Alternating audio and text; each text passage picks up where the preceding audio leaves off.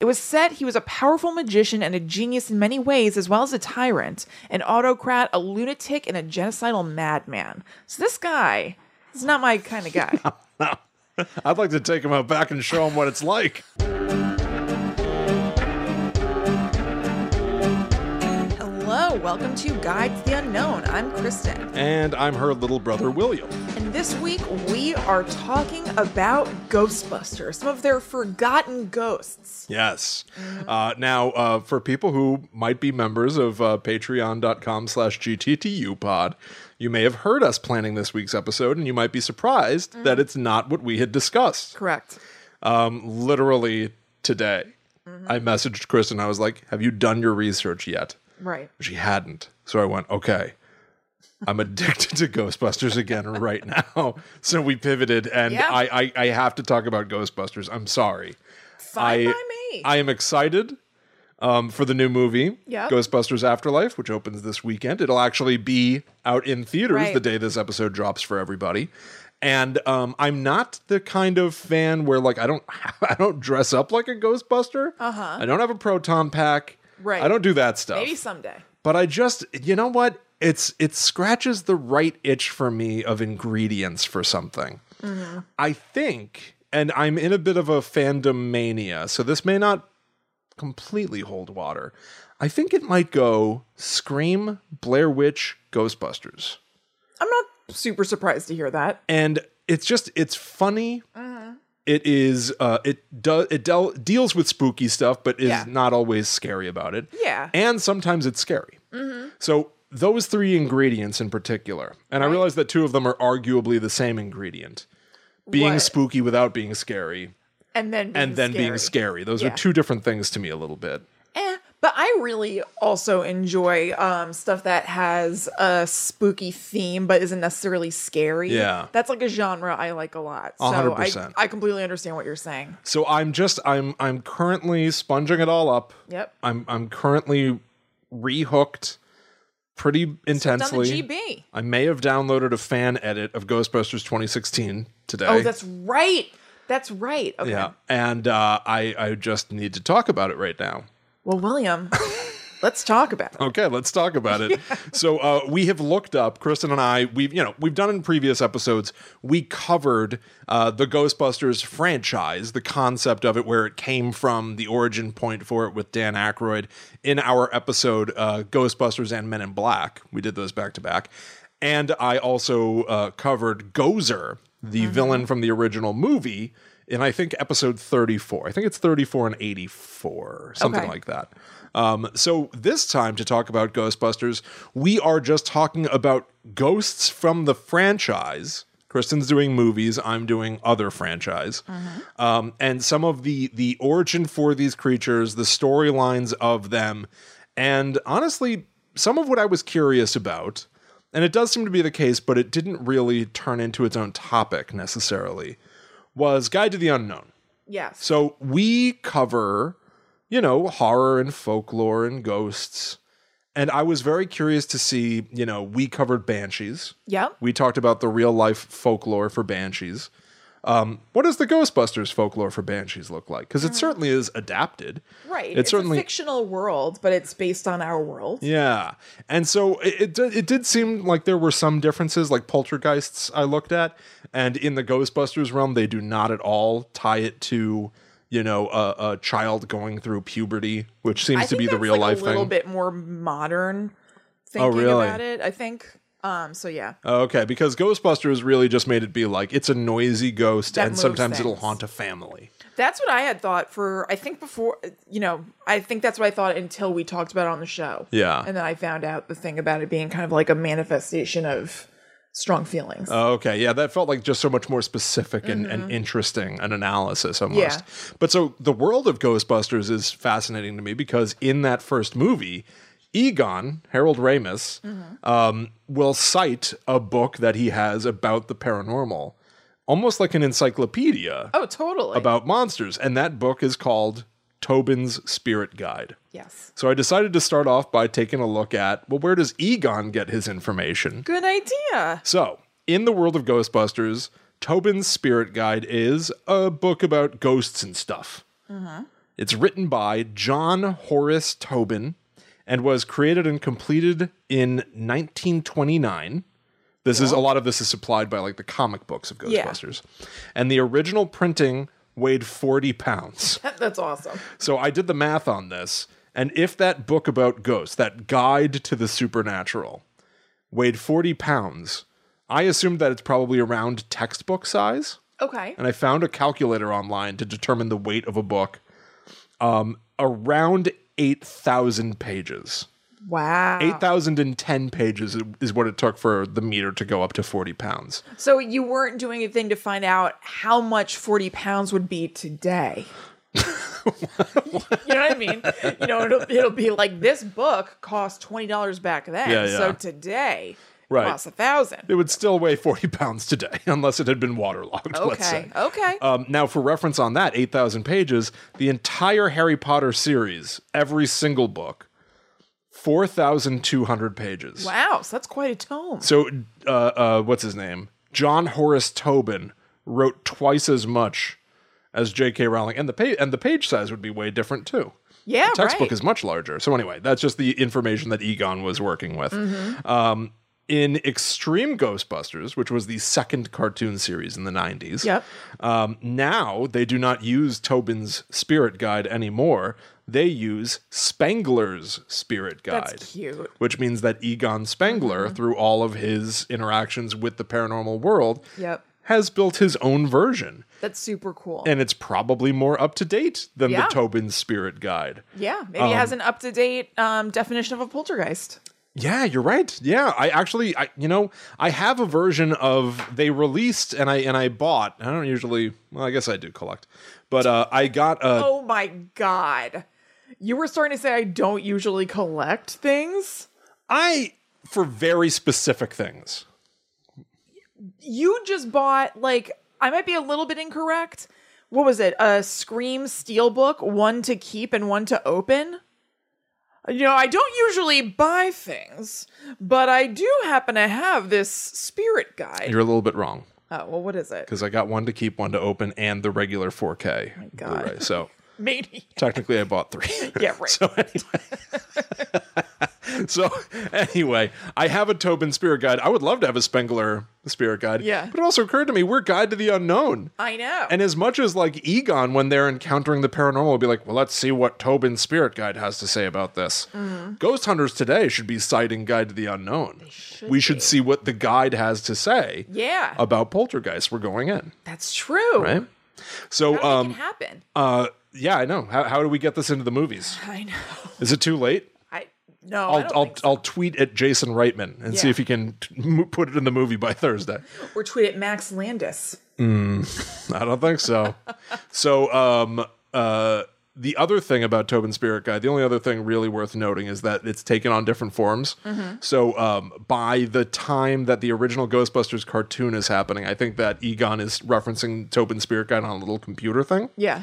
And then in the 2009 video game, you can scan ghosts and it'll automatically bring up the Tobin Spirit Guide entry That's so for that cool. ghost. But I think the in-world explanation is that that Egon has digitized this Yeah. 1920s book about the occult. Right. Um, the last thing that I cool. saw is that uh, Tobin, John Horace Tobin, is said to have infiltrated the cult of Gozer sometime in the 20s. So, like, there are That's sort of like sweet. the adventures of Yeah. John Horace Tobin Right. and how he assembled his guide, which I also think is kind of fun. Just kind of cute. delightful. Yeah, part of the worldy Yeah. type stuff. That's awesome. Yeah. All right, let's talk about. I think because I just mentioned Max Landis, Yeah. I'd like to explain that a little bit. Yes. So we're going to talk about Slimer. Yeah. Okay. Which makes sense. This is like for a long time, this was just the Ghostbusters icon. Oh yeah, he was the dude of Ghostbusters. Yeah. So Slimer, if you don't know out there, which is hard to imagine, is the big green ghost who's like blah blah blah, and Ecto uh, Cooler is based on Slimer. Would you say that? no, I wouldn't. I would say that I would say that I would say that Slimer became part of the branding. Can you tell I was vamping for time I- because a little I bit. Ecto Cooler There's is something based I- on I Slimer. meant to save to my phone that I had to find, but I have it now. Yeah. So this is actually from Will's copy of the of uh, Tobin Spirit Guide. Yeah. Um, I have other things to say too, but I thought I would read what it had to say about Slimer just because it's very cool. And so this is written from the perspective of.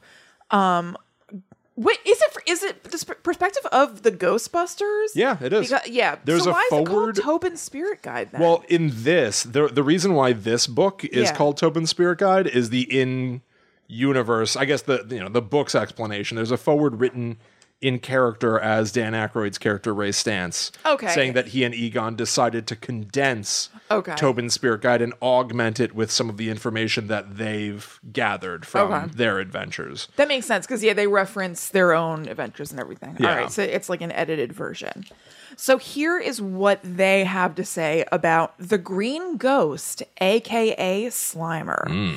This is a Class V full roaming vapor, formerly anchored to the 12th floor of the Sedgwick Hotel. This spirit, which has been haunting the 12th floor of the Sedgwick on Park Avenue since the mid 1920s, became the subject of the first full field test of the Ghostbusters' proprietary equipment. During the encounter, a messy collision with our colleague Dr. Venkman led us to nickname the ghost Slimer. Our best guess at the ghost's origins date back to the apocalyptic cult of Gozer, which held meetings at the Sedgwick in the early 1920s, finally wearing out its welcome when an animal sacrifice went awry. According to our research, it's most likely that the cult's rituals conjured a quote unquote hungry spirit, a ghost that can never sate its inhuman appetite, as a distractive, excuse me, a destructive punishment for the world. I love that. And then they are talking about their encounter with Slimer, what they noticed. They noticed things like um, the persistent stench of rancid meat and an increase in heaviness in the air that was kind of like humidity. And there were also piles of chew- chewed food and overturned furniture all, all over the place, as well as an unusual amount of exo- ectoplasm splattered about. Now I sent this to you. I took a picture just of like some pages to send to Kristen. Mm-hmm. So in some way, I'm a lot like Egon, where I digitized part of Tobin's Spirit Guide. But also, I only took the. Don't roll your eyes at me. I only took the pictures of the pages. I didn't read them at all. Yeah. Oh, Because I okay. wanted to hear it from you. Yeah, yeah, yeah. I, I, have love stuff that. besides this, but yeah, it's very, very cool. Oh no, I know, but I, I love that explanation of him because Slimer's a joke, Mm-hmm. right? Like Ghostbusters, the whole thing is it's a it's a joke movie, Right. So even the idea that the first ghost that they encounter is a disgusting goo ball, Yes. um, that that's chewing slimes. food and then it's blooping out its behind. Yeah, there's like a whole joke that he's supposed to be the ghost of oh, um, what the hell? Animal House, yeah, uh, John Belushi. John Belushi. Yeah, it's John. Yeah, it's not Jim Belushi. No. but so Not according to Jim. It's not. Ooh, according to Jim. Exactly. Mm-hmm. On DVD now. So, um, uh, like Slimer's a, a dumb, ghouly, gross ghost. He eats Right. hot dogs in the movie. You know what I Yes. mean? But Gobble like, some. I don't think you can say this guy eats anything. He's Yeah. goblin. true. And he is a goblin. Yeah. But like, he's a green goblin. He's a green goblin. My God. But so, like, for this book to turn him into something that is kind of creepy again Yeah, is he actually was- an accomplishment. right. They conjure. He was conjured by a cult. A hungry spirit that can never sate its inhuman appetite. Right. um, as a yet has destructive human punishment for teeth, the world. Yeah, Which is freaky. It, it- it's it's if you think about terrific. And according to the 2009 Ghostbusters video game, the cult of Gozer Mm-hmm. would uh, there are like there are like different hotspots around the city, and the Sedgwick Hotel was one of them. Yes. that was used by the cult of Gozer. know, I so love it's the even stuff that's this in is even the- in keeping with the video game's added lore. Yeah. which I. You know, I, I love think- the the sort of like connective tissue of all of this. To- I do too, even though I don't know a lot about the video game, but I I mean I know well I know about it from reading about it and from you talking about it. Yeah. I think the video games are pretty well respected. So The one is. It's- yeah, the I one guess- is. okay. There have been many. Okay. Um, and the 2009 Ghostbusters video game, I recently just found out, was even Harold Ramis and um, Dan Aykroyd worked really closely with that Mm-hmm. team. And said this could easily be Ghostbusters three. This Right. could, and every, and you know, I'm not the only one to say that it plays like Ghostbusters three. Right. As a matter of fact, I think you and I we're gonna play it for the Patreon Yep. episode this Monday. Mm-hmm. So if people have never seen it before, Chris and I are going to dive into it together. Yeah. Um. Uh. Because yeah, I think that you would love it, yeah. and it really is it really is part of the connective tissue of the first two movies. Mm-hmm. I'm very curious to see if Ghostbusters Afterlife sort of like wipes it out of existence because it'd be very easy to do. Most people have not played this video game or heard of it. I would kind of imagine only because they need things to be understandable for like the movie going Right. audience. So maybe there'll be like a nod or an Easter egg, but I would imagine it's really just going to be acknowledging the f- two Ghostbusters movies. I absolutely think so, especially Yeah. because it appears to be all about Gozer, and the video Yeah. game is. So yeah, Eh, we'll see. yep.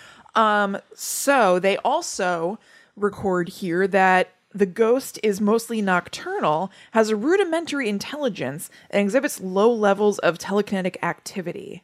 That said, it isn't a stereotypical poltergeist. Its behavior tends more toward gluttony than rage.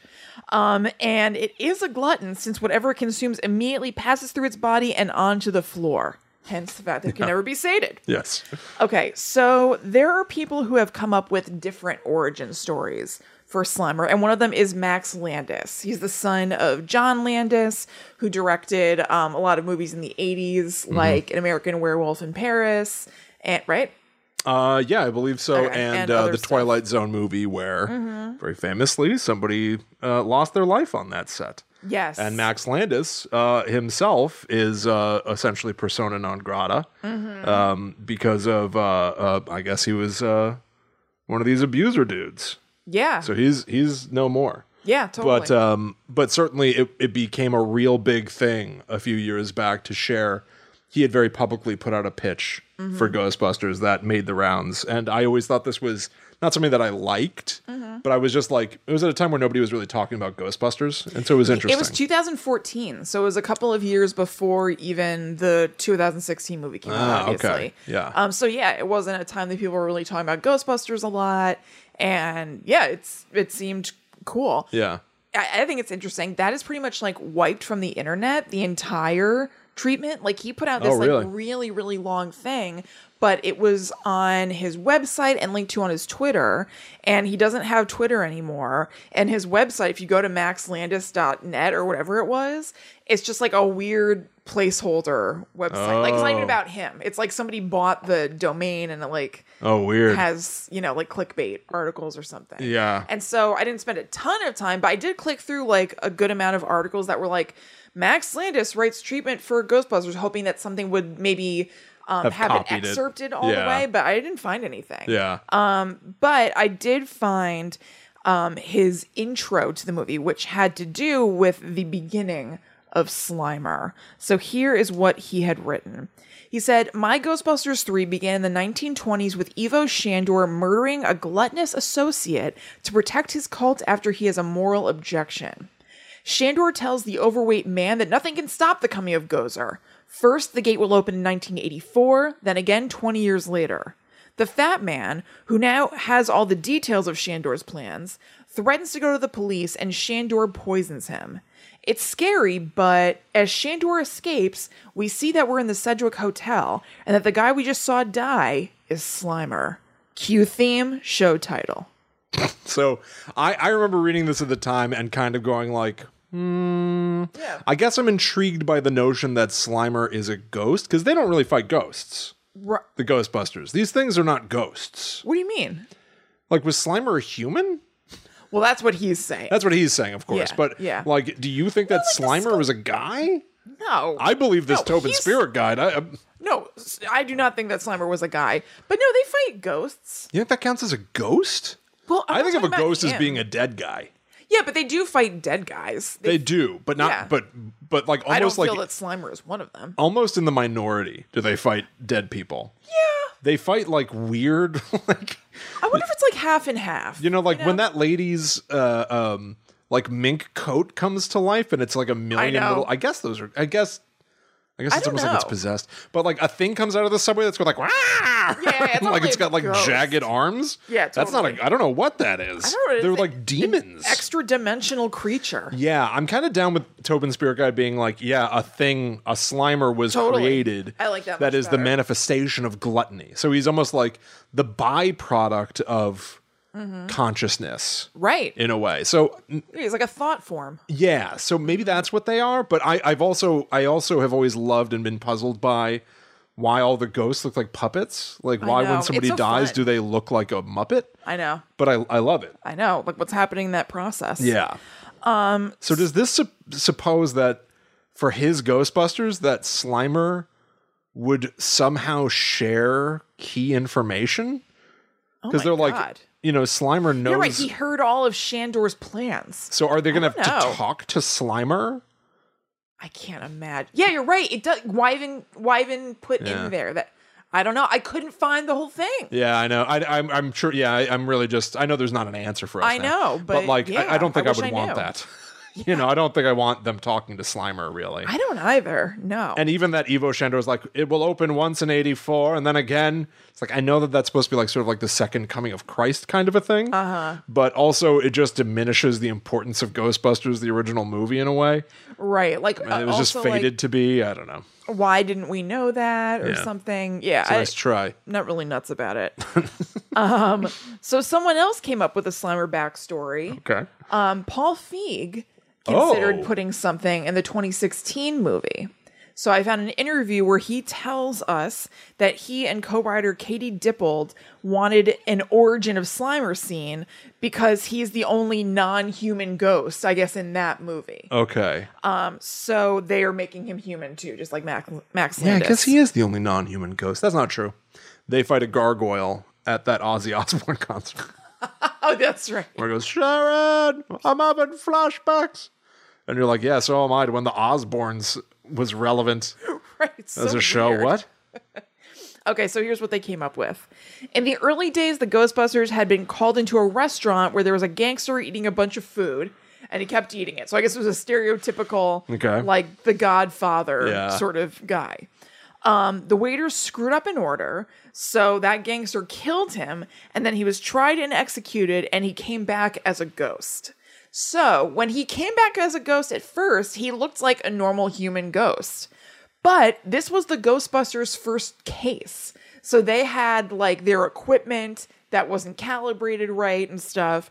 And uh, so when they went to capture him, the proton beams were too hot and cut his legs off. Oh, God. And then they kept doing other stuff, and it ended up turning him green and making him distort, which is how he became Slimer. Ooh, I actually find that to be, Disturbing. that is disturbing. I know. I dislike that. Yeah, Mm-hmm. I know. The idea that they're mangling ghosts. Yeah, because they they were trying to do their thing and they didn't have their equipment calibrated right. I find that frightening. It is, yeah, I know. They're, they're melting off his legs. Yes, and I don't turning like him that. I green don't and then like it turning at him into all. a blob. It flows green. I know. It feels green as hell. Um, I, I want to talk about Ghostbusters 2016 with you one day. okay, one day. One day. Okay, proceed. N- That day is not today. No. okay. Um, all right. Let's talk about. Um, let's see here. Okay. Do you want to talk about Ghostbusters 2016? sure. Because I lied to you. I cheated. I, ahead. I, I have something from Ghostbusters 2016. Cheat. Ow. I did cheat. I didn't mean to. Okay, go ahead. Okay. So I want to talk about the villain of Ghostbusters 2016. Oh, okay. Because I actually think it's I actually think it's kind of cool. I do too. When I think back on it, Yeah. I'm like that's that's pretty neat. my problems with Ghostbusters 2016 amount to the the jokes and the dancing. Yeah, That's really it. There's a lot of dancing in that movie. there's so much more dancing than you would expect. Some might say too much. I would definitely say too much. Now- I had a good time in the theater when I watched it. I know. I yeah. I I, I really I think someday we're gonna we're gonna I'm gonna I'm gonna make us talk about it a lot. We have William. I think we have for the show in our previous Ghostbusters episodes. Mm. Not I'm enough. actually positive. Not enough. So um the the villain of Ghostbusters 2016 is a guy named Rowan North.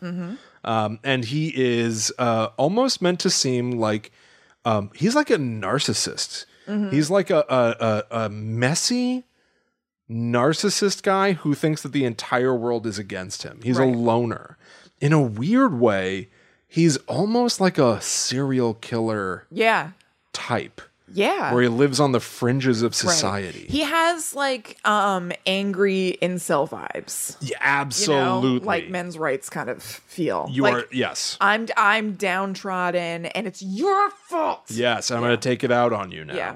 So I looked into this, and from the Ghostbusters wiki, They talk about some of his background, which I don't think is in the movie. Okay. So I don't really know where this comes from. I know some there's stuff that I got from the Ghostbusters wiki that I'm just assuming has been an amalgamation of video game and comic books, and I'm not sure where it comes from. Yeah. And honestly, his plot, I think it might be like some of it's on like really like maybe like a shot of a newspaper clipping on the wall that they're Yeah. like, "Oh, this means he went to that college." Right. You know? Yeah. Um and so that's that's fine, but his plot is almost buried in this movie because the movie is like 2 hours plus. I know. Oh. I know. And uh the the jokes just take precedence over the plot.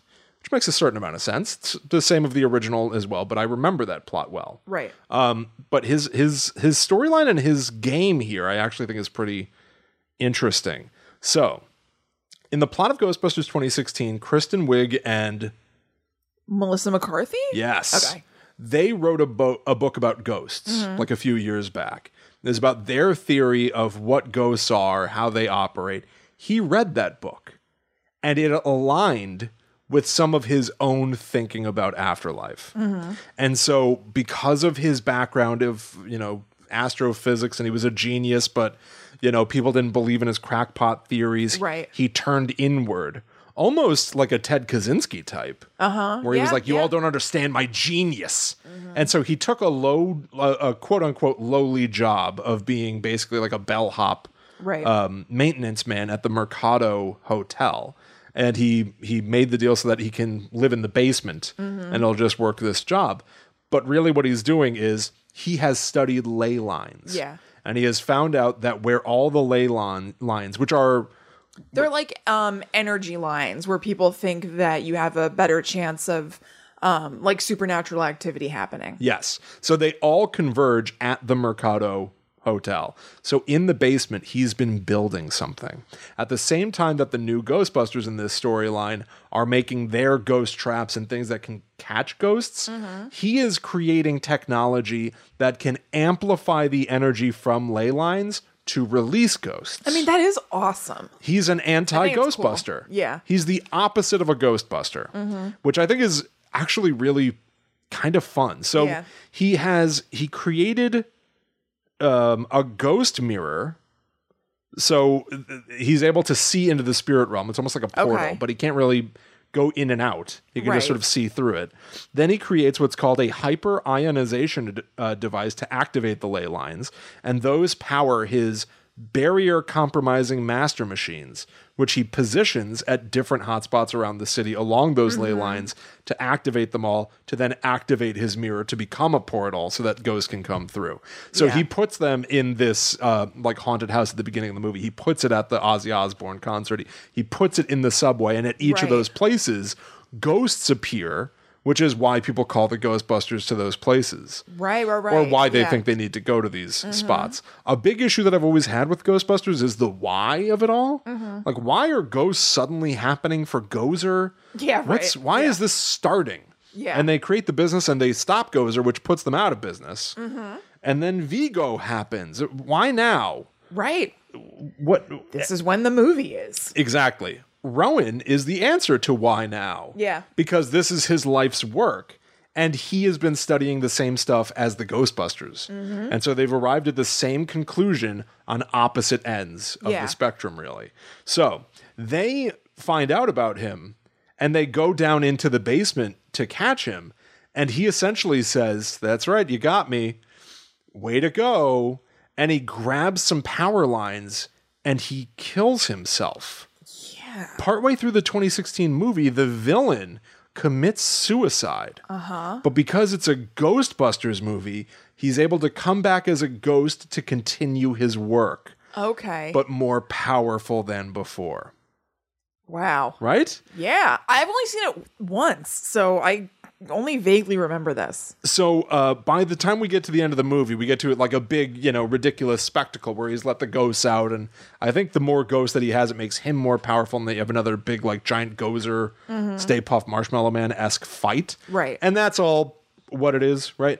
But like, I think the core idea that I really respond to is this weird, angry loner incel narcissist serial killer Yeah. guy guy whose Mm-hmm. plot is to eradicate the world and kills himself knowing that he can still continue his work. Yeah. I That's a that's a pretty crazy idea. it's really out there and i actually think that that's a very a very workable plot that i think stylistically and, and tonally and the the dir- directing choices and editing choices bury Yeah. they like bury what that what's going on within that movie but i actually think that that's a really interesting idea especially for ghostbusters I do too, especially hearing you say it back. I remember thinking that it was cool in the movie and yeah, like it it just gets buried exactly what you said. Yeah, like the they, the movie obviously it's like a reboot of Ghostbusters, right? But like uh, so like they they will do the same scene from a different perspective in a way Mm-hmm. where like I remember the Ghostbusters in 84, they're in jail, but they're looking at the blueprints for Sigourney Weaver's building. And they start talking about Ivo Shandor, the architect, who did a lot of unnecessary surgery. Yeah. And Egon's sort of smiling because he sort of enjoys the darkness of it. And they're like, so sweet.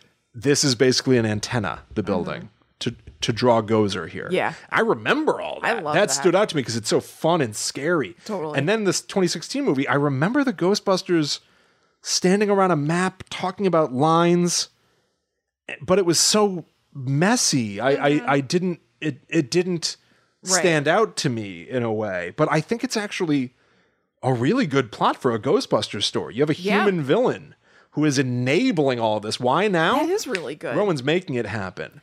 I know, and he doesn't feel like enough of a big bad in that No. movie from what I remember. You know, He's- it he's- doesn't really feel like there is a big bad. No, he's treated like a joke, and then he possesses Chris Hemsworth, Oh yeah. who v- has a very weird moment in that movie. He like the entire time he's like covering his eyes when something too loud happens, and it's just like so Oh yeah. so over the top that he's supposed to be dumb. Right. Uh, anyway, and he's supposed to be like lovable. Yeah. Then he shows up on a motorcycle and they're like, Kevin, come in. And he goes, No, no, I want to be a Ghostbuster. He's wearing the full uniform. They're like, No, Kevin, you got to get in here. And he goes, I'm going to be a Ghostbuster. I was born to be a Ghostbuster no matter what you say. And then he gets possessed. Uh-huh. And it distracts from the fact that he was getting angry at them. Yeah. Which isn't part of his character as we've seen him. Uh Uh-huh. huh. I think there's like a million things on the cutting room floor. Or like, Sounds like bits it. and pieces. Remember in Scream 4 I where wonder the, if there's going to be a sequel where we find out that he's like someone's son. Maybe. know? Honestly, I, I, I, I, I- yeah, I still wish that knows? they had. Uh, they continued in the comics. These characters. Oh, really? They met the original Ghostbusters in the comics, Oh, Okay. so they they they do go on. Yeah. But um, I- yeah. Listen, I don't like that movie, but I Yeah. I I would be curious to see. Nobody gets to learn lessons anymore. You know what I mean? That movie was poorly received, Oh, so I they're know. just not going to do it. yeah, I know. I'd almost be curious to see what happens if they do try to fix some of the yeah, intensity of the decisions they'd made. But no, it's just gone. yeah, I know. Um, granted, it cost 150 million dollars. Right. So, so uh, I see the I see the argument for not continuing on. certainly, Yeah. But like, remember in Scream Four where the teacher goes, "Do Tuesday, an essay on why Woodsboro is the best," Oh, yeah, and it's like a line of dialogue. yeah. Like That nobody what? really thought about what it means. Uh-huh. It's just the teacher has to say something. Yeah, So totally. he assigns his high school class to write a paper on why their town is the best in the whole wide world. So funny. Ghostbusters 2016 is littered with that, where it's like, well, we just need a, a line. Uh Uh-huh. huh. I don't care what it is. Yeah, because it's supposed to be like the lead into something. Yeah. Or like background. Kevin has to say from the bike, no, I'm not coming inside. Mm-hmm. And the essence of that is a fight. right. So he brings it to a point where he goes, I was born to be a ghost, but he gets angry. yeah. And they left it in the movie, even though it doesn't. Yeah, I was born to be a Ghostbuster. You know what I mean? Yeah, and, no, and I Uh-huh. he's do. pissed. Uh huh. That's more the thing to me. Is like, it's weird that he's yelling at his bosses and insisting had it. that they can't stop him. Right. It's very weird. That is The- weird. The movie is weird, but I like this guy. I like this Rowan North. Yeah. Yeah. No, I do too. Okay, let's go back to the first movie. Let's. and talk about the library ghost. Yeah. what is this person's deal? Okay, so it turns out, and like it, it's from the Ghostbusters wiki. Um, like I said, I'm not sure where else this came from, but you know, it's from the wiki. Link in the show notes. Um, the library ghost is Dr. Eleanor Twitty, who is the head librarian of the New York City Public Library and curated its special collections, which included ancient artifacts, stone tablets, and otherwise forgotten parchments. So she sounds awesome. Oh my god, yeah. I want to be Dr. El- Eleanor Twitty and do that. I think some of this is from the video game where you go Okay. down into the basement of the New York City Public Library. Oh, okay, Oh, cool.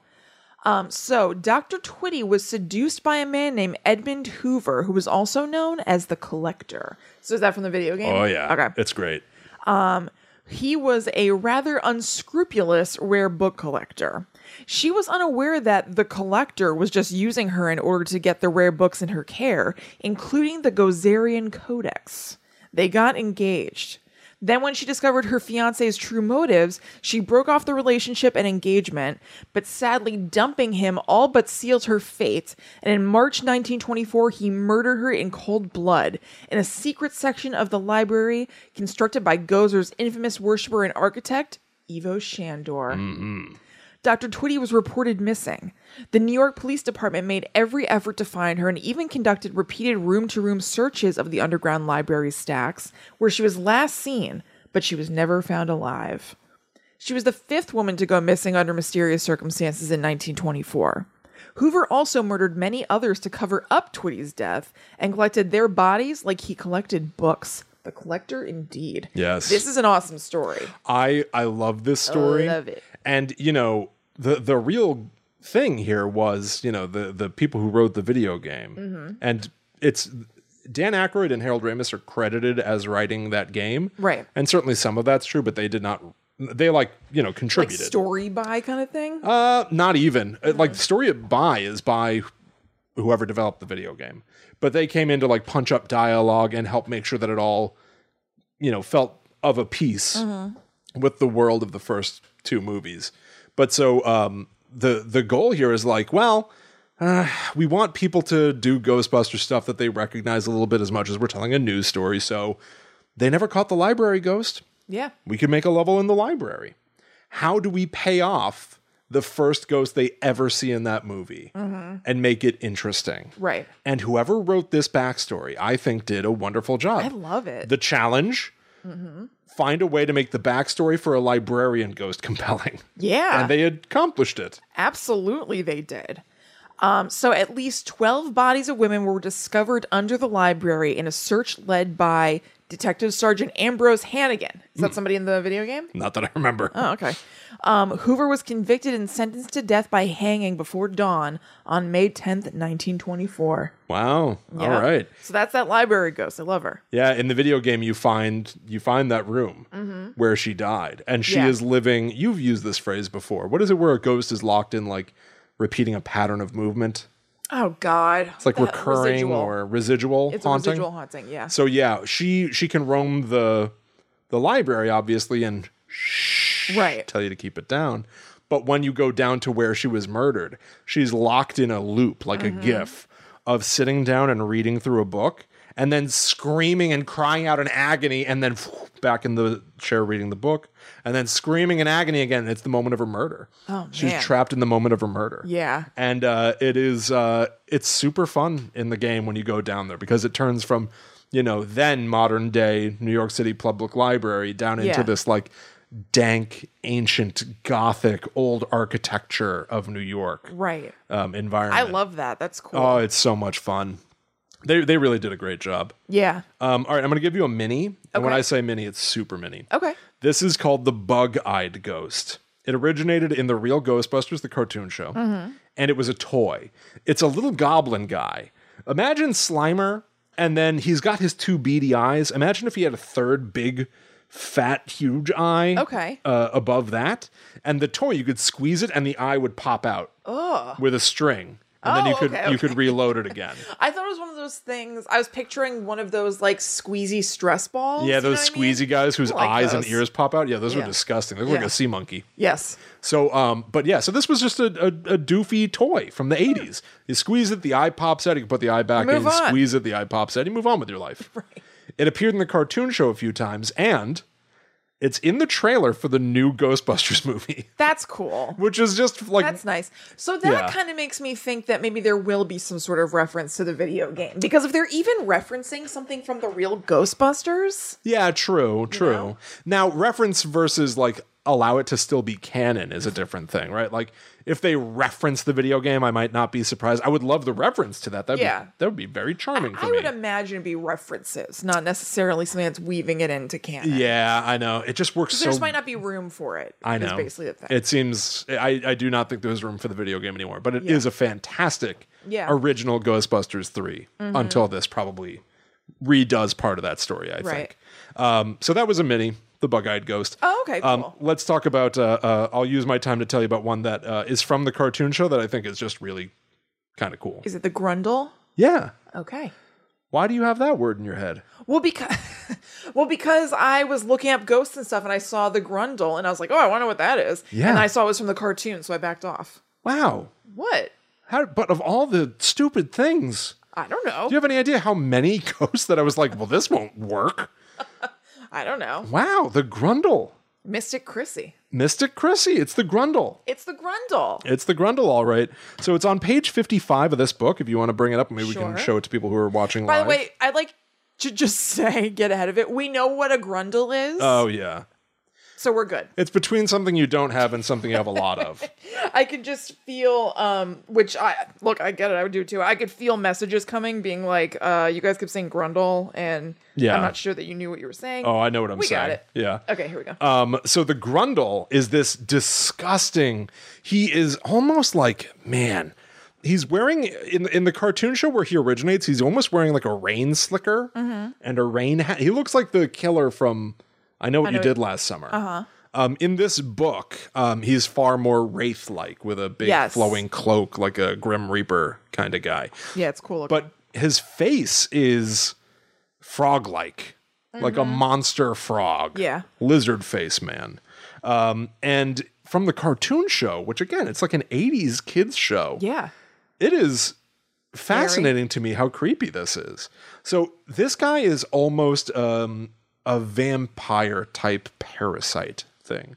Um, the book says it's a class three, fully corporeal parasitic being. And uh, it was in two episodes of the cartoons. In the original series, it was an episode um, uh, called, I think, The Grundle. Mm-hmm. And then in the Extreme Ghostbusters in the 90s, they did a sequel episode. Huh. Like, It must you know, have been, a like, decade later a memorable episode or something. called Grundle esque, which is okay. weird. So, the froggy thing in the rain slicker creeps around in the dark at night and will come up to the windows of children's bedrooms and tap on the glass, saying, Come out and play. Come out to play. He'll wake up the children in the middle of the night. Yikesies. And the whole thing is they have to willingly go to him. They have to invite him in or they have to make physical contact with him to establish the connection. yeah, The connection is the following He compels them through being like, nobody understands you the way that I do. He convinces them to misbehave. oh man, So he'll convince them to like set fires, to hit people jeez. to like sin essentially and through doing that he feeds on their poor behavior and their life force and their energy oh my, and while he's taking from them he's putting energy into the the void that's left within them so the longer their connection is sustained the longer he feeds off of them the more they are turning into he makes them suck. a grundle Yeah, he makes them suck right. so um he's basically yeah, like a vampire. He's Yeah. he's feeding off of them, but also like a vampire turns people into another vampire. Right. He's, turning them into transforming them. grundles. So there can be multiple That's now that very have to cool. now still go out to feed on other children. Tap tap tap. Come out to play. Um so uh let's see in the original series the Grundle turns a pair of brothers against each other. Mm-hmm. And the way that the transformation from a kid into a Grundle happens is like their face starts to elongate Oh man, and it starts to take on the disgusting features of the Grundle. And if they can break the connection, they'll completely revert as if nothing ever happened. Kids show, right? Ah. okay, not bad. But like uh it it sort of reminds me of Vigo. There's like Yeah. a moment in Ghostbusters 2 where Vigo possesses Dan Aykroyd. Yeah. And he has a disgusting Dan Aykroyd Vigo face for Yes. a second. And I was like, this, this is a weird sort Yeah, of you're right. like the way that a parasitic a, a possession happens in ghostbusters is that it makes you take on the physical characteristics of the thing you're possessed by in a way, Yeah. which is very just weird. That is weird. Ghostbusters is always weirder. Uh Uh-huh. huh. Like real life folklore and real life ghost stories are plenty odd. oh, certainly. Ghostbusters pushes it another direction weird. Yeah. And I really enjoy that. yeah. Um, so in Ghostbusters, uh, in Extreme Ghostbusters, the one 10 years later, they have a more interesting story, I think. So the modern day Ghostbusters, it's like a group of kids that were in a class Egon had been teaching. Mm-hmm. He's the Screech. He's the, you know, the new class. The Saved yeah. by the Bell, the new class. They the only returning character was Screech and Mr. Belding, I guess. Mm-hmm. Right. Well, Egon is really the only that. main Ghostbuster with this new team. It's the bridge. He's the bridge. And so uh, one of the new Ghostbusters is a, a girl named Kylie. And when they start to investigate, what seems like a grundle has maybe appeared, and they can tell because they find ectoplasm and Egon analyzes it. Like there's still like the Mm-hmm. cool. pseudoscience of Ghostbusters in these Yeah. cartoons. I never really watched them. I didn't either. Yeah, they they all feel the ghosts in them tend to, to be treated like they're funny. Uh-huh. Uh huh. Which I, like the know. ghosts to be kind of scary. Yeah, I, I don't know. For some reason, it just didn't grab me. This one, I gotta tell you, it was actually it was pretty interesting. And then Kylie, once they find out what a grundle is, and she like sees, I, I think like Egon like shows her an image of one. She just starts having like recovered memories when she was a kid. She and her friend were playing, and a grundle came to their window and tried to compel them to come out. Oh. She avoided it. Her friend went to the window, and Those he's sort been of friend sucks. He's been missing ever since. Oh, man. And now he sucks. Yeah, like I'm a suck. He sucks. Gee, He's got that grundle energy. So all these Big years grundle later, energy. he's been turning into a grundle Yeah. this whole time.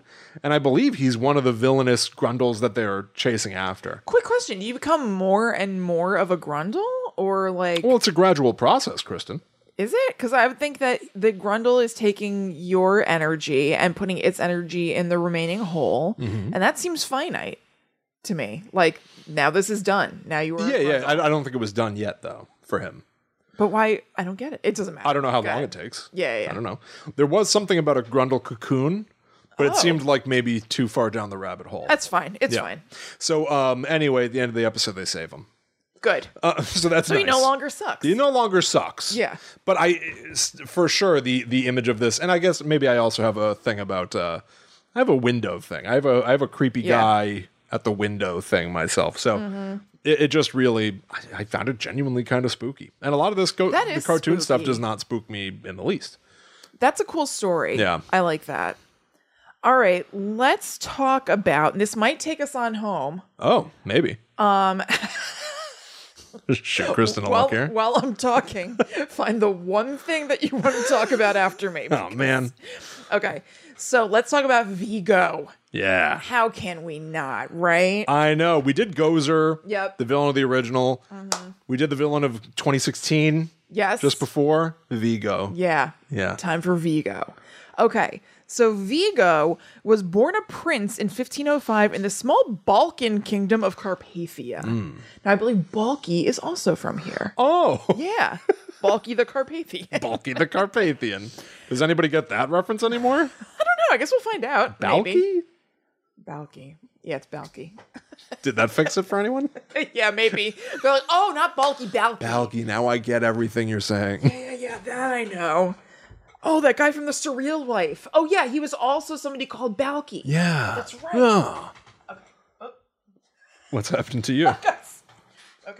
I scooched a weird way. Okay. I got it. Understood. Okay. Uh, so, in the small Balkan kingdom of Carpathia is born Vigo. Okay. A prince, 1505. Born a prince. yep. Uh, he soon rose to power and ruled his home country with an iron fist, and the land itself was in a constant state of spiritual turmoil, turmoil thanks to his despotic rule, which earned him an infamous name, the Scourge of Carpathia. I do love that. I love that too. Yeah, the scourge of Carpathia. Yeah, it's Real awesome. quick T-shirt idea: Fresh Prince of Carpathia. Ooh, everybody's gonna love it and wear it. Uh, Vigo later conquered another land, the country of Moldo- Moldavia. Mol- what is it? Yeah, he Moldo. uh, It's Moldovia. the isn't scourge it? of Carpathia. Wait, I think he says the scourge of Moldovia. It's spelled Moldavia, basically. Moldavia. It's M O L D A V I A, but I thought it was Moldovia. Guess I'm gonna have to look up Vigo quotes again. it's just gonna autofill things that you've already searched. Oh, Yeah, I look at- I look at this up these all the links. They're already time. Uh, all Oh, here it is. they're already all done. I, Vigo, the scourge of Carpathia, the sorrow of Moldavia, command you. Um, okay, so yeah, he uh, conquered Moldavia, uh, which its people, while still resenting the psychotic autocrat, gave him another notorious alias, the Sorrow of Moldavia. Yeah. It was said he was a powerful magician and a genius in many ways, as well as a tyrant, an autocrat, a lunatic, and a genocidal madman. So this guy is not my kind of guy. I'd like to take him out back and show him what it's like. double snort. um, because of his evil ways, he wasn't well liked by his subjects. That sounds right. Oh, weird. And he killed hundreds of them. He was also known as Vigo the Cruel, Vigo the Torturer, Vigo the Despised, and Vigo the Unholy. And I believe Venkman added Vigo the Butch. He did. He did. I actually cut that out, but I was going to say that. Okay, so now I'm going to read the Vigo information that is in Will's copy of Tobin's Spirit Guide. Yes. So he was purported to be both alchemist and warlock, which is awesome. Um, he's a class four possessor, power elevated by psychomagnothermic ectoplasm. Ma- magnother- Magnotheric. Yes. It's the river of slime from Ghostbusters 2, Yeah. which factors heavily into the video game, of course. Of course. Of course. I like that river of slime. I know I'm people fine don't like with it. They Yeah. fix it in the third one, I think. Yeah. In the game. in the game.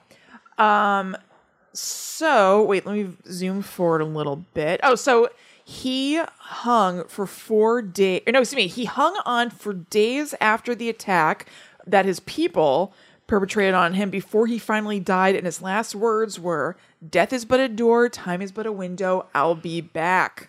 Amazing. I know. I love that. Final Death is but words. a door. Time is but a window. I'll be back. I actually, that's a, tr- I guess you would call it a trope in things that I love. I love it when like a witch is hanged or Yeah. something and she's like, you fools, I'll be back. and they are. children Yes. your children's children. And Yeah, they it's do. awesome. Yep. I, I love it. I think in Ghostbusters 2, they say just before his head died, he said, Death is but a doorway, time is but a window, I'll be back. Implying that he had Oh, that's been like awesome. beheaded Yeah. already, but his head was still talking because he's such a powerful warlock. that's awesome. Kind of neat. It does say he was beheaded. It doesn't. s- It doesn't specify that he said that um, after the beheading, but he was cremated and his ashes were scattered in the Black Sea. For years afterward, his subjects feared he was still watching them from beyond the grave.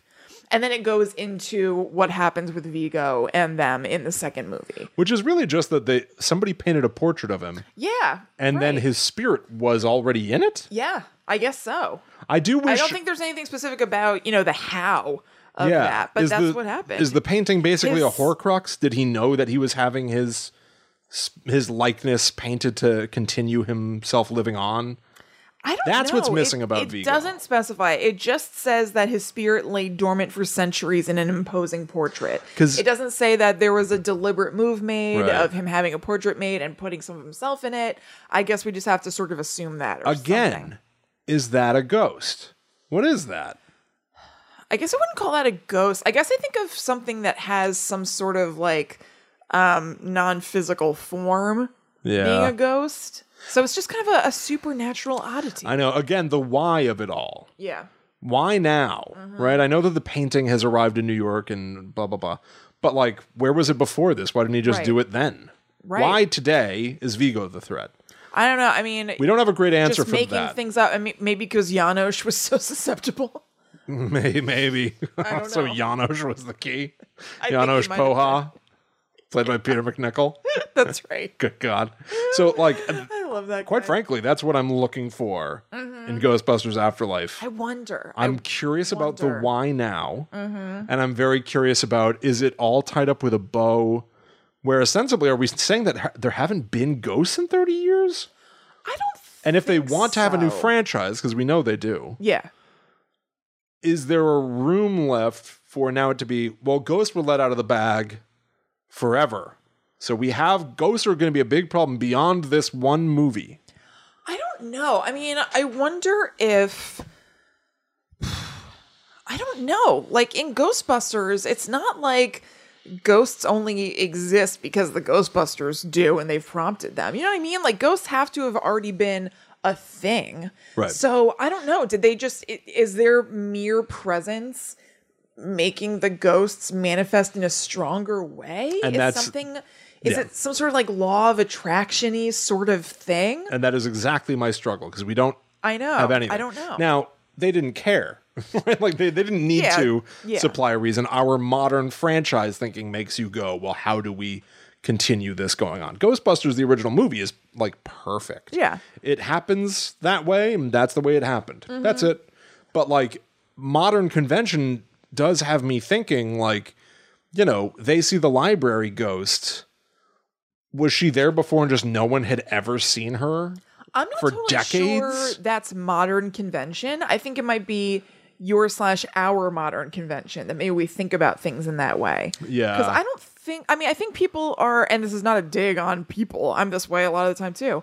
Um, are willing to just accept what's put in front of them and be like, that's what the movie says, so it's done. A little bit. But, I but, think uh, partially Like a story needs a We're catalyst. curious, and also we have this show where we have kind of a reason Yeah. to dig into these things. So I don't think this is a widespread thing that the movie is going to need to address. I think it's kind of a personal thing that we now have become accustomed to, like pulling these threads. Maybe. I mean, listen, I, I, I write and I've I've read a lot about screenwriting and like the, the the catalyst for that story is they get fired and decide to go into business together. Right. That's really it. Mm-hmm. But like in terms of like the ghosts reality in Yeah. that movie, like you know, Sigourney Weaver opened her fridge and saw a temple and a dog said Zool. So awesome. It's it's rad, but like, why did it happen that day and not the day before? I know. So like th- that does that also needs a catalyst, and there just isn't But also, one. we don't know that it didn't happen somewhere else the day before. We're following these dudes' story. That's true, but You they're know? the only ones to start Ghostbusters. I don't know. Maybe they're like on the low Ghostbusters who just aren't buying commercials. You know, we we just know their experience, and their experience happens to overlap with Dana Barrett. Yeah. like there could just be another. There could be Jana Darrett, who's in the next building, who also opened her fridge and saw something weird, but she had her friend deal with it. Someone's been reading my fanfic. You know, yeah, yeah, we're that's just seeing true. their corner of the world. um, okay, I'm not going to tell you about any more ghosts. Okay, What I want to conclude with is the following. okay, So today I saw a bunch of videos of Dan Aykroyd and Ernie Hudson and Bill Murray on late night shows. Yeah. They were on both the Tonight Show and Late Night last night. yeah. They were on both. I saw. I didn't see it, but I saw that that was a thing. So they must have recorded one and then like walked across the hall and then just done the other because they were Maybe. on both episodes last night on NBC. They might have. And in those uh, episodes, uh, when they were talking to Bill Murray, he said things that I thought were kind of interesting. Okay. One was anytime they asked him about the movie, the new movie, and what it was like to go back and film again, he was like, It's painful. That pack is really heavy. And they make you fall down and then get back up. And they say, Okay, get back down on the ground. Okay, get up. It's like it's like having a refrigerator on your back. It's really heavy. Uh-huh. That's all he had to say about it. And then at one point, um, they were talking about how it's being well received because it seems to be. Yeah. And he goes, "Yeah, everybody that I've seen has told me um, that by the time the movie was over, they had tears in their eyes." Um, sounds like a great comedy to me, That's funny. and it was like so sarcastic, where I was like, "This rides the line between like him being contemptuous. silly and also being like, this movie's not a comedy." Uh huh.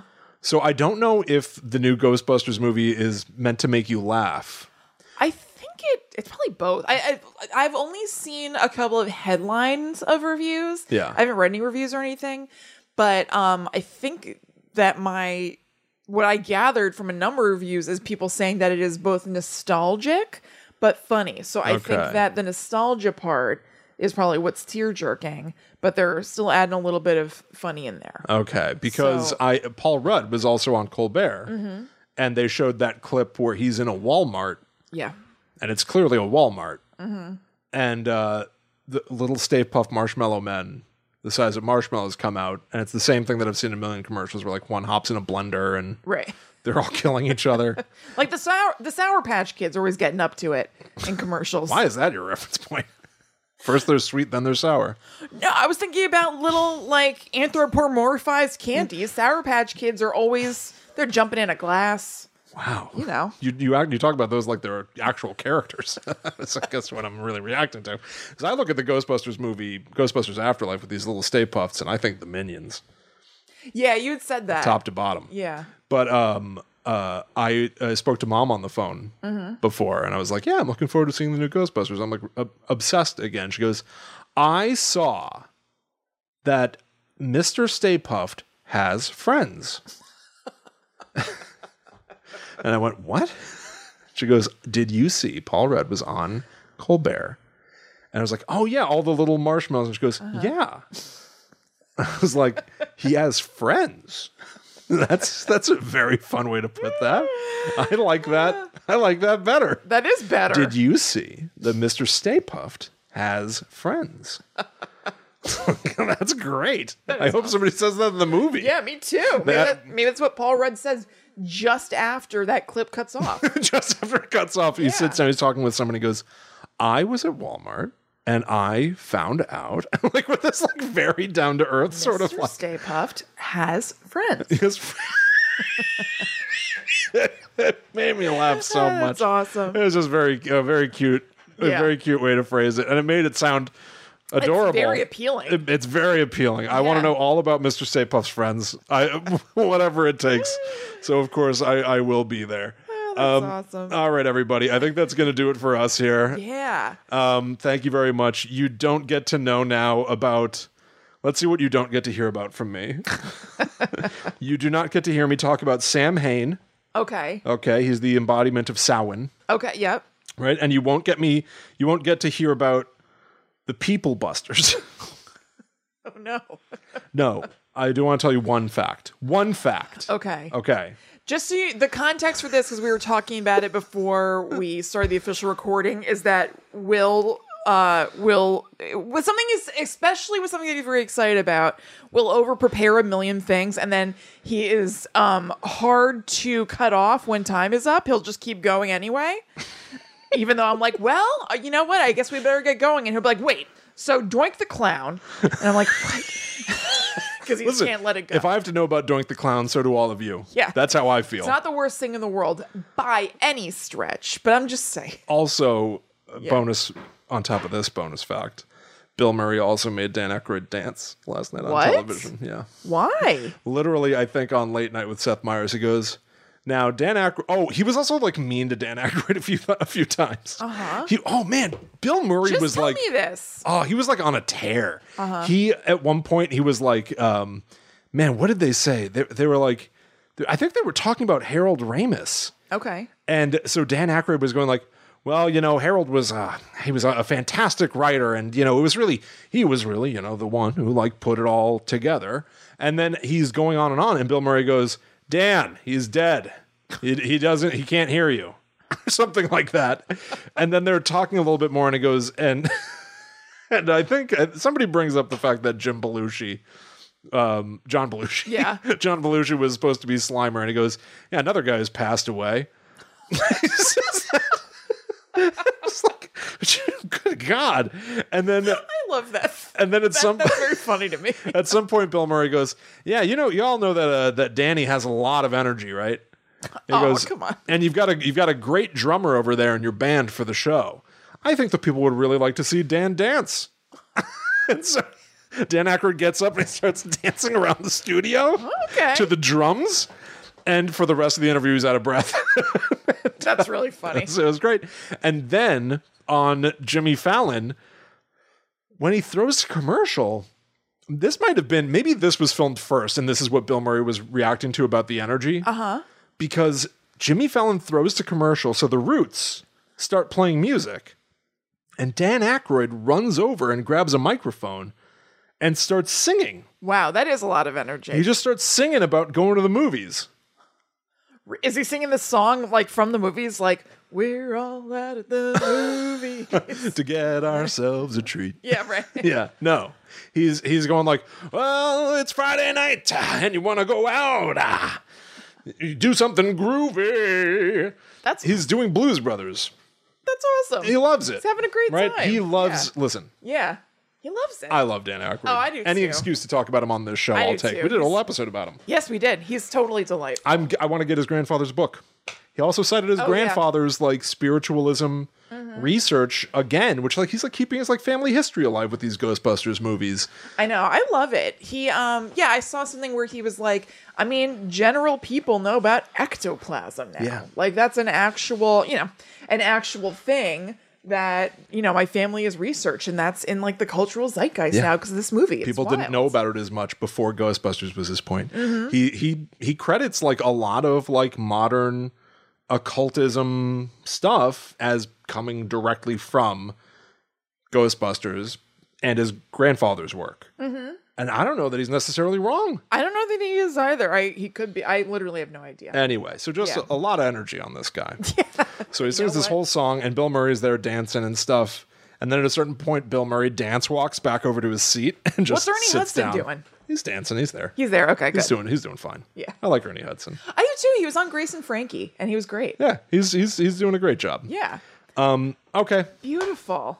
All right. the People Busters come from Boo Shut York, up, shut up. Okay, we're, we're and they they, go from Boo and York. It, they come from Boo York, and it's nicknamed the Great, the Big Pumpkin what instead what? of the Big Apple. That's the Big Pumpkin. Oh, okay. I gotcha.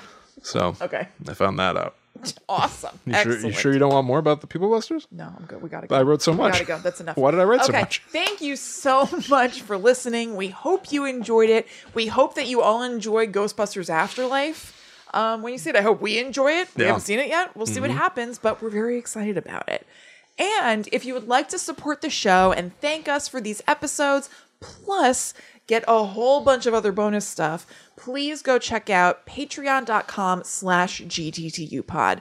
We have a number of different tiers, and you can pick your poison where you either get a, sh- a bonus show every week, a bonus show every other week, or a bonus show every month. Thank you so much to all of our patrons who already support us over there, and uh, we really love it. So go to patreon.com slash gttupod, and thank you so much for keeping Guides to the Unknown happening. According to the Ghostbusters wiki, at the end of one of the cartoon shows, Janine plays a trick on them, and then they play a tickle trick on her. What? That's what it said. Wait, wh- what context are you saying this in? Did you just pick like a random spot in your notes? Does that have something to do with the people? Whatever? No. All right. Here we go. Okay. All right. You can also go to gttupod.com where you can find links to all of our previous episodes, links to our social media, our merch store, info about advertising, and our private Facebook group. You can also find us on social media ourselves. I'm at Chillin' Kristen. I am at the Myth Travelers. I'm very excited The about. Myth Travelers. what did I say? You said the Myth Travelers. I was reading my notes until Kristen pulled my phone out of my hand. Yeah. I was distracted. Um, We got yeah. a second show to record What- for the Patreon. We got to get going. Yeah. What, what are we doing? What? Oh, we're we're playing the Ghostbusters game. Yeah, that's Uh-huh. right. So there's So more that'll Ghostbusters be- to come. That'll be out on Monday for our Demon and Banshee levels. Go check out the Patreon. You'll know what we're talking about. I'm like a pig in ectoplasm. That's right. All right, everybody. We will see you next time for more creepy old stuff here on Guide to the Unknown. But until that time comes, we must travel. Back to the Netherworld. Go Lady. What are your expectations going into the movie? Do you have a high, low? Um, you feeling? I'm gonna try to go in with. Um, I, I really am concerned that it's not gonna be f- funny. Mm-hmm. Not that I want this movie to necessarily make me. I think I'm okay with a movie like, that yeah, the original Ghostbusters. It's like those guys were funny. yeah.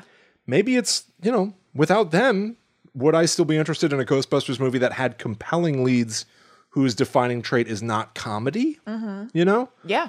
and and the answer is maybe Mm-hmm. so i i hope that they just sort of do their own thing Yeah. and it seems like they are because you it does can't seem, do it doesn't feel tonally just I mean just from the trailers, who knows? But it doesn't feel like Ghostbusters. i know it doesn't so and but I think that's we sort might of a just problem have- for me I know, we might just too. have to accept that it's its own thing. i'm very curious to see after it do i want more that's Yeah. the real thing because there's no way they're doing this just to do it once No. and put it on a shelf again. They want a Yeah. Mm-hmm. franchise. And I, I certainly have my own thoughts about how you might do something like that.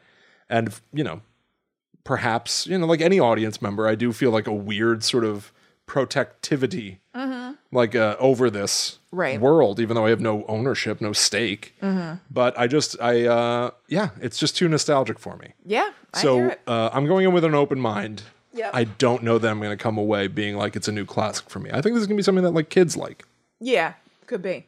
a- at best i think Yeah. it's probably a movie for like i think it's probably a movie for people younger than me I don't know. I've heard that it's like a mashup of. It's definitely they're definitely keeping people younger than you in mind, Yeah. but they're also very aware of the nostalgia of Ghostbusters and how it means stuff to people. So I don't necessarily think it's only targeted for youngsters. It's true. I also had a thought. I they're not gonna do this. I kind of wish that like the original Ghostbusters would like explode in this movie. you know what I mean? Like, Yeah, yeah, yeah. I want them. Like Egon is already on the other side. Right. Harold Ramis is dead, Yeah. and Egon the character can't be in the movie. Right. Oh, and you know he's gonna be though. He's gonna. They're gonna do something to bring him back. And I'm very anxious about what they might do. I don't think so. I think we might get a wistful sort of like Egon helped us from the other side. Oh, maybe something like that. But they're, we're not gonna like see. It's not gonna be like in Twin Peaks: A Return where like Major Briggs' head is floating by. Although that'd be awesome. It would be if it was awesome. Egon, Yeah. like transparently overlaid on top of the movie. That'd Hell be yeah. that'd be great.